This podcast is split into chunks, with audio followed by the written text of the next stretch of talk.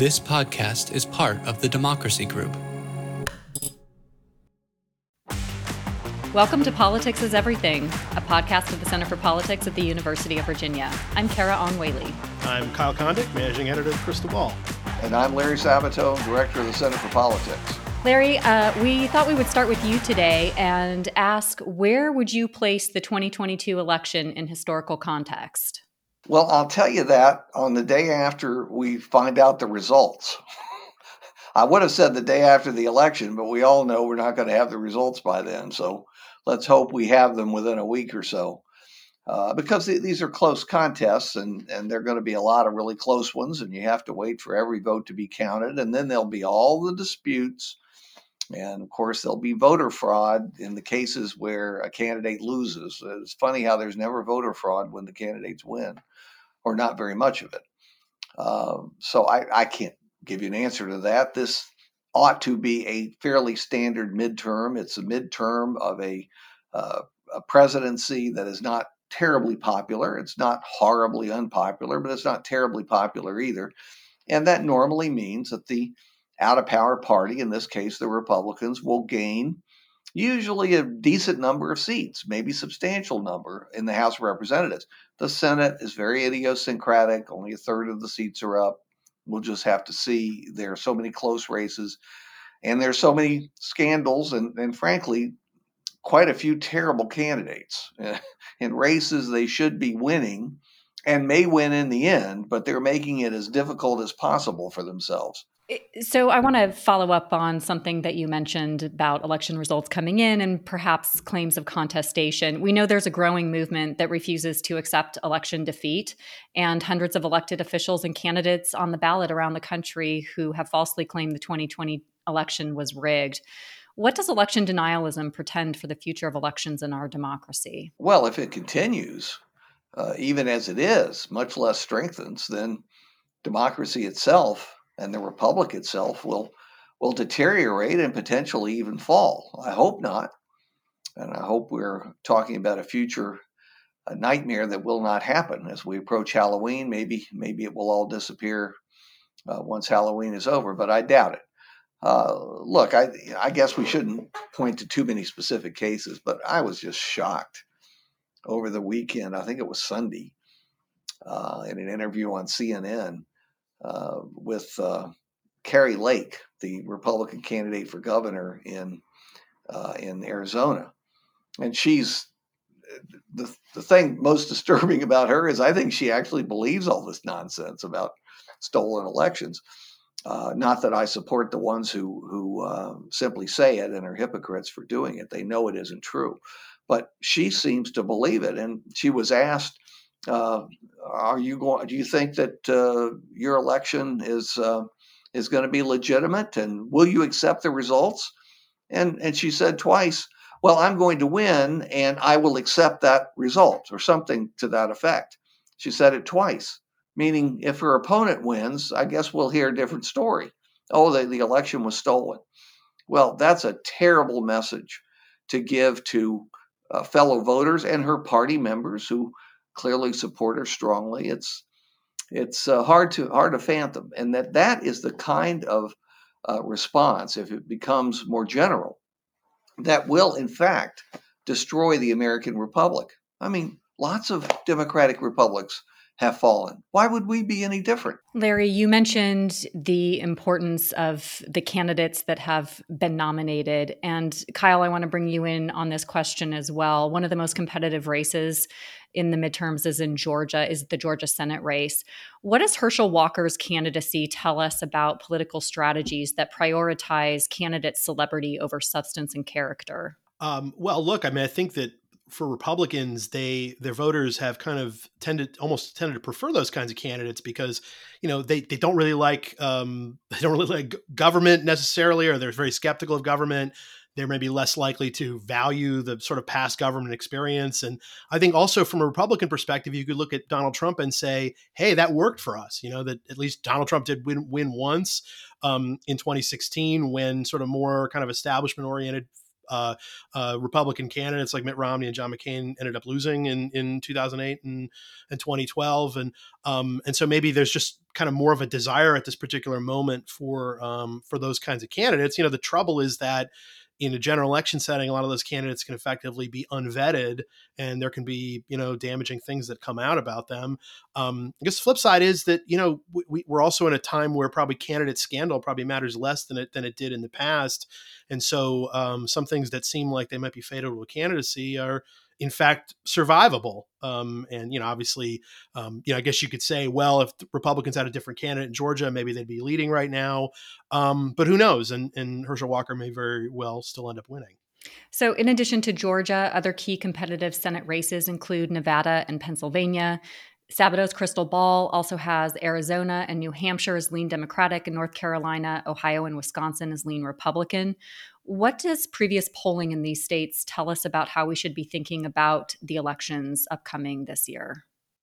Uh, so you know one thing one thing about um, a lot of the particularly the midwestern states is that you know we have seen republicans underestimated a little bit particularly in 2016 and, and 2020 um, and i think that's gone into a little bit of our thinking as to why we've kept states like Ohio and Wisconsin, it leans Republican or, or, or, better the whole cycle. And I feel like that's sort of being vindicated. I mean, look, we haven't had the election yet, so who knows? But um, it does seem like the Republicans at least have um, kind of modest leads in those races. Um, you know, North Carolina is a state where um, you know the Republicans uh, have generally clawed out the, the, the tough elections over the past several cycles, and so you know that does uh, t- you know that, that, that does factor into our uh, our thinking. You know, Arizona, New Hampshire, it's a place where you've also got Republican candidate quality problems. But look, I mean, it's possible that you know that over the next few weeks that things will, you know, maybe what we've sort of been waiting for this Republican wave, like maybe it'll actually hit. You know, maybe maybe things are going to trend that way um, toward the end, and maybe maybe races like that end up you know falling back on the toss up column or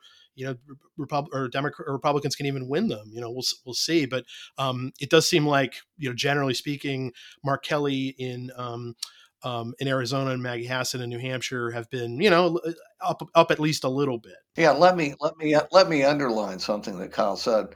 Uh, as we get this question a lot, are your ratings just determined by the polls? Well, uh, the answer is no. And this year proves it again, because if we had paid attention only to polls, then we wouldn't have the entire cycle had Wisconsin leaning Republican in the Senate. Uh, and we wouldn't have had uh, really Ohio and North Carolina leaning Republican in the Senate either, because the, the early polls, for whatever combination of reasons, were more favorable to the Democratic candidates. But we, we try to look at fundamentals and we also try and rely on people who are experts in their fields in those states and who've been in and around politics for a long time. Uh, that matters more than polling to us. And I would think from uh, 2016 on, most people have learned that polls, while usually in the neighborhood of being right, are also not infrequently wrong. and if you depend only on polling, you're going to get a lot of races wrong. You're going to mislead people about what's actually happening there. So uh, I'm I'm delighted that we've uh, apparently we'll see on election day, but I'm d- delighted that we've apparently uh, caught the trends before there were trends. Larry, I wonder which race you think is the hardest to predict and why. Oh, you know, the hardest one to predict. Uh, you could argue Georgia is because um, even though the polls show some distance between uh, Senator Warnock and Herschel Walker. Um, that doesn't necessarily mean anything in a state that has a runoff for uh, for all these statewide offices if nobody gets 50% plus one. And there's a libertarian in the field who's probably going to get three or four percent, and that could easily be enough to throw that into a runoff. So that one becomes incredibly more difficult if there is in fact a runoff. And it's at least 50 50 that there will be a runoff. Oh, you know, I guess uh, Pennsylvania would have to be another one. Uh, if you, uh, it's it's tough to see what's really happening there, and it's worth noting that the polls in Pennsylvania have not been particularly good in past elections, including Senate elections. Uh, Kyle, you remember the the Toomey McGinty race in uh, 2016, where McGinty pretty consistently, I believe, led uh, led Pat Toomey and Pat Toomey won, and it wasn't all that close. Yeah, I mean, she I think she led basically every poll the last couple of weeks. I think maybe one was tied. I mean, they weren't huge leads, but they were leads, and you did have the presidential race too, where you know some of the late stuff kind of picked up Trump in the state, but I, you know the, the polls generally speaking underestimated um, the Republicans in both 16 and 20 in in that state. And so, you know, one thing, you know, we're we're um, we're critical of the polls, but we also want as many of them as possible. Uh, and that's a place where there really hasn't been a whole lot of public information over the last couple of weeks. It certainly feels like it's gotten closer, although you know Fetterman was posting these like 10 point leads, which never ever seemed realistic to us. Um, even though I think we you know we still give Fetterman a little bit of an edge. I think Georgia is probably the the right answer here, if only because you again, as Larry mentioned, you've got the runoff component. Um, and you know, just in I just remember talking to somebody um, you know involved in Senate races recently about these about these races about the you know the battlefield, and this person also thought Georgia was the hardest to figure, and and also felt like they had the least amount of sort of control over it in the sense that you know you, you not only have to finish with more votes, we also get over have to get over fifty just to you know to, to end the election effectively. And um, you know you have a runoff, and it's under totally different circumstances. You know by that time, maybe um, either the Republicans or Democrats will have the requisite number of seats they need, or maybe it'll decide the Senate just like just like the two races did in in 2020. And and you're operating under a totally different you know turnout dynamic. It's a standalone election this time in December, um, so that makes it. I think that makes it hard. And uh, events events and circumstances can change. That's a month. and, uh, these days, you know, a few a few uh, a week, much less three or four weeks, can produce a, a very different uh, landscape, and that could affect the race as well. It's impossible to say how people will look at the race once you get a month out from everybody else's election, and the national money will flow uh, like we we haven't even seen this year, and we've seen plenty of it. I mean, this is going to be a nine to ten billion dollar midterm, uh, far and away uh, the record, even considering uh, the uh, the inflation factor. So a lot of things can and will happen if there is a runoff, as we saw in uh, 2000, 2020 and 2021 for the two Senate seats in Georgia. Larry, you've stated that elections come down to who turns out to vote. When we look back on this election, which group of voters do you think will be at the center of the narrative? And I guess another way of putting that is which group of voters aren't getting enough attention right now that they should be getting in the media coverage? You know, we get asked that every election cycle, and our answer is always every group matters in close elections. You're talking about potentially a few thousand votes uh, in even a Senate race or governor's race, uh, a few hundred in some of the closest House races. So I don't think it's particularly helpful to point to one group or another. You know, everybody's got a soccer mom group, uh, to mention one that was used back in the 90s. And you know everybody's looking at Latinos, Hispanics uh, now because there's been a little bit of an edging toward Republicans in at least some places around the country. But you know, uh, black voter turnout is extremely important. And and do blacks vote 95% Democratic or is it 85% Democratic? Well, th- these things matter at the margins, and uh, you know we'll we'll have to see how much of a gender gap there is, particularly among white women versus white men, because of potentially the the overturning of Roe v. Wade. There's so many variables, and I, I think it's just terribly simplistic to pick out one subgroup and say, here's the critical factor in the election of 2022. It's just simply not true. Kyle, in 36 of 39 midterm elections since the since the start of the Civil War, the party holding the White House has lost ground in the House. Can you give us an update on where the crystal ball is on House ratings this week with just three weeks to go? Yeah, so um, you know the Republicans continue to be, I think, strongly favored to flip the House of Representatives. You know, our our general thought has been a, a Republican gain of somewhere in the teens. You know, frankly, um, I think if you if you allocate the toss ups evenly, you get a Republican gain of 14, which would put them at 227 seats. You know, honestly, like I'm thinking they probably would do a little bit better than that. That's just sort of sort of my guess as to sort of my own feel as to the trajectory of things. Um, you know, we'll see. You know, we, we thought earlier in the cycle maybe the Republicans would get into the 20s. I could definitely, you know, I could see that. We're not there quite yet, but maybe that's where um, where where we end up. I, I don't know. What do you think of that, Larry? Yeah, I I've been saying around 230 the Republicans would end up with around 230 seats. Now that still has them gaining, I guess, oh, what in the ten? They're still in, be 17, yeah, yeah, upper. They're upper teens, but I could see it low 230s. Uh, I could also see it turning out to be upper 220s. Uh, what I have a hard time seeing is Democrats retaining 218.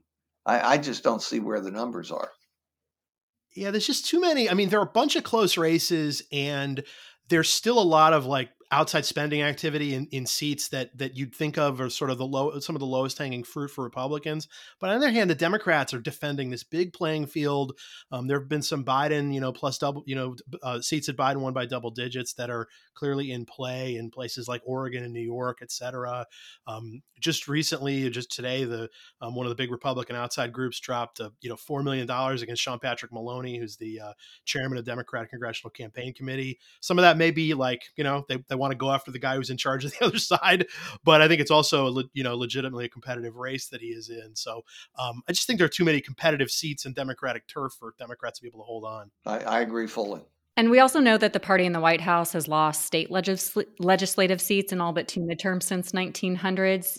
Are there any updates on what's happening at the state level elections?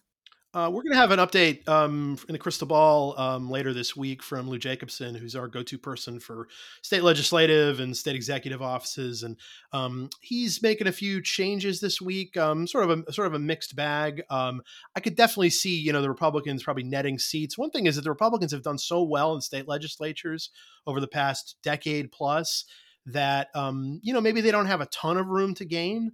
Um, but they, you know, there are some competitive chambers in some, you know, bluish states like Colorado and Oregon.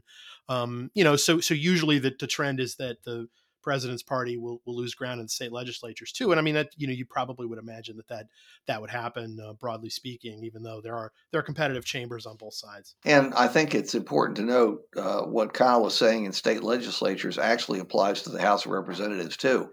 I'm sure, Kyle, you've gotten this question a lot as I have. Well, the Republicans gained 63, 64 seats in Obama's first midterm.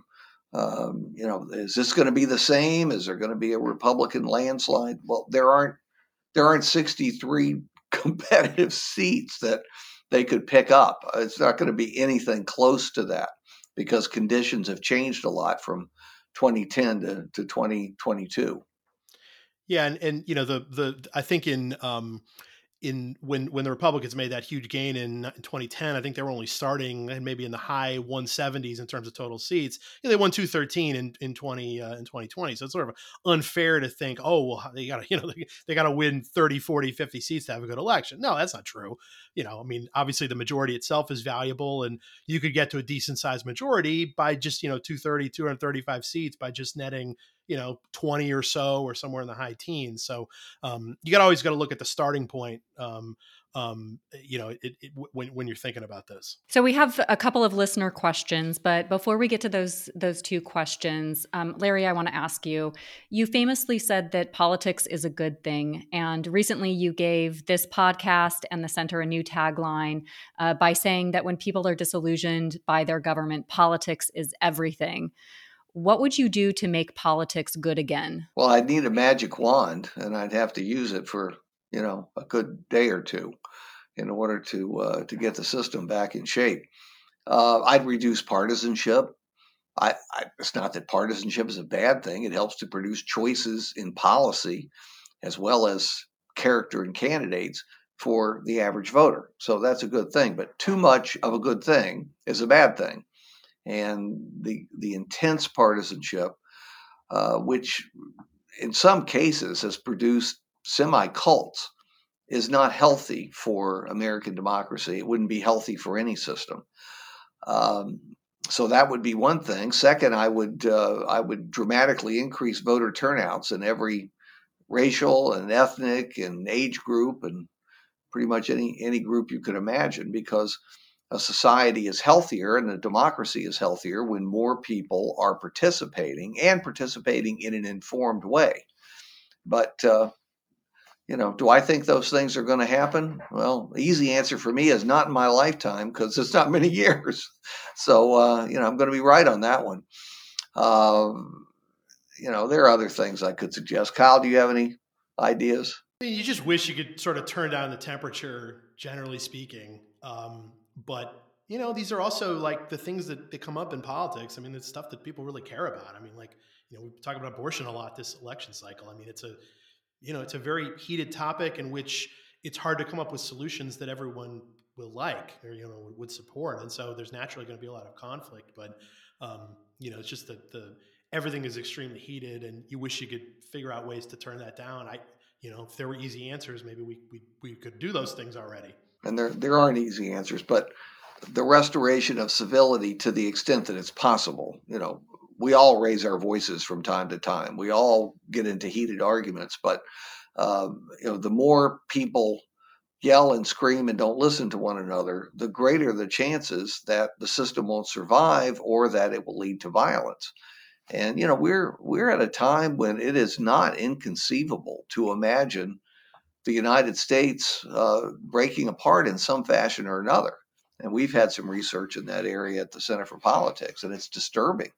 So uh, we have to work at it. These things don't just happen, and many democracies have have uh, declined, uh, deteriorated, or ceased to be in Amer- in the U.S. history and in not in U.S. history, in world history. Uh, so you know, this is something we ought to think about. We ought to care about and I hope we do. Some people do, some people don't, and um, I'm afraid the number who don't may be growing. Kyle, our first listener question goes to you. What's happening in Pennsylvania 12? So this is an interesting race. So this is basically the Pittsburgh seat. Um, and you have a retiring Democratic House member named Mike Doyle, been around for a long time and he uh, so he you know he's retiring and um, a pretty left-wing democratic candidate won the nomination to replace him uh, summer lee who's a member of the uh, state house in pennsylvania. And her republican opponent is also named mike doyle it's just there's a republican and, and um, you know he's he's not some sort of prominent candidate hasn't raised much money.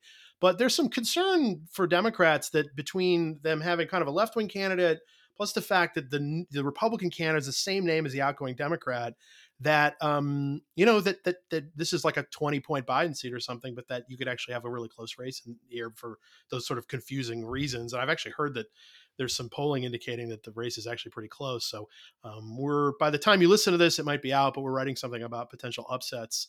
Um, that you could look for, and this is actually one of the races we we're going to say something. Name recognition matters. Yeah, yeah, it's a it's a very strange um, very strange kind of uh, kind of circumstance. And of course, you know, Biden plus 20 seats are not seats that Republicans would normally have a chance to win, and maybe they really don't in this instance. But it's at least worth noting, I think. So, Larry, you get our next listener question and our final question for the day because it actually comes from students in your class this semester. So we sat down last week and we took um, the competitive races that the students defined as either toss up or lean races in crystal ball rating um, so lean Democrat or lean Republican. And they did some analysis. They put together um, what was what's been raised and spent by each of the campaigns, and we also did an analysis uh, and and came up with spending of outside uh, outside spending uh, for groups that oppose those candidates, and then outside spending in support of those candidates. Uh, what they came up with was the average for Senate candidates raised is at uh, 20 over 20 million at this point. Um, outside spending uh, in opposition of candidates is, in, is, is on average 9.6 million. Outside spending and support is over 25 million for Senate candidates. For the House races, uh, an average the average for those competitive seats is 2.3 million raised. Uh, outside opposed spending is about half a million and 1.7 of outside spending and support. Uh, so the question that they have is uh, goes back to your your statement earlier about the the cost of this election. Is the rising cost of elections and outside spending a problem? Yeah, if you don't have enough money and you're running, uh, that certainly is a problem. Look, there's a bottomless pit of money for politics, just just bottomless and it goes up far beyond the rate of inflation. And, you know, I can remember when entire presidential campaigns were run on less for both candidates combined were run on less than some of the Senate candidates are spending for one state. And they didn't even have a primary. Um, so, look, uh, it's it's an insoluble problem. You know, I I did a couple books on campaign finance, and one thing I learned is uh, books on campaign finance don't sell.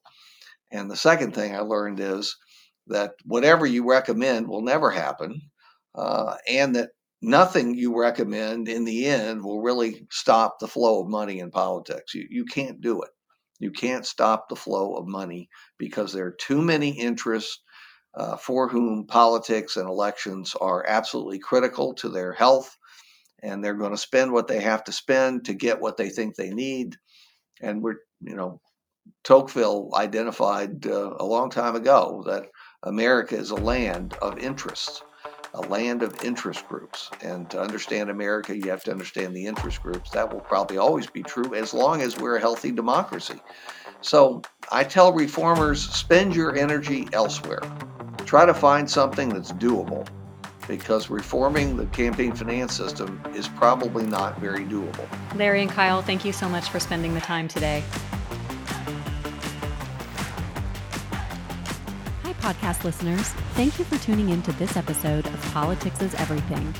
Editing and production was done by me. Our theme song is Let's Boogie by Chris Faze. Learn more about the Center for Politics and its work to strengthen democracy on our website at centerforpolitics.org. Be sure to also follow us on Twitter at center number four politics. You can also send us a recording of your questions or ideas for strengthening democracy to goodpolitics at virginia.edu. Until next time.